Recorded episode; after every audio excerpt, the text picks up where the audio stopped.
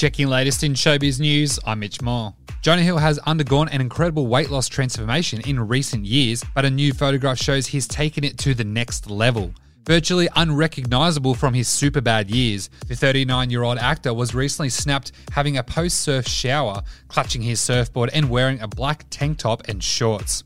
Over the years, Hill worked on his health, gradually slimming down through exercise, diet, and changing his mindset through therapy. When Hill rose to fame with Superbad in 2007, the media paid attention, but often it was to his weight, not his comedic talent.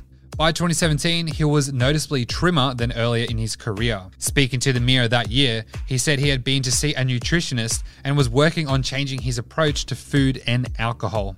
And that's your latest in showbiz news. I'm Mitch Moore.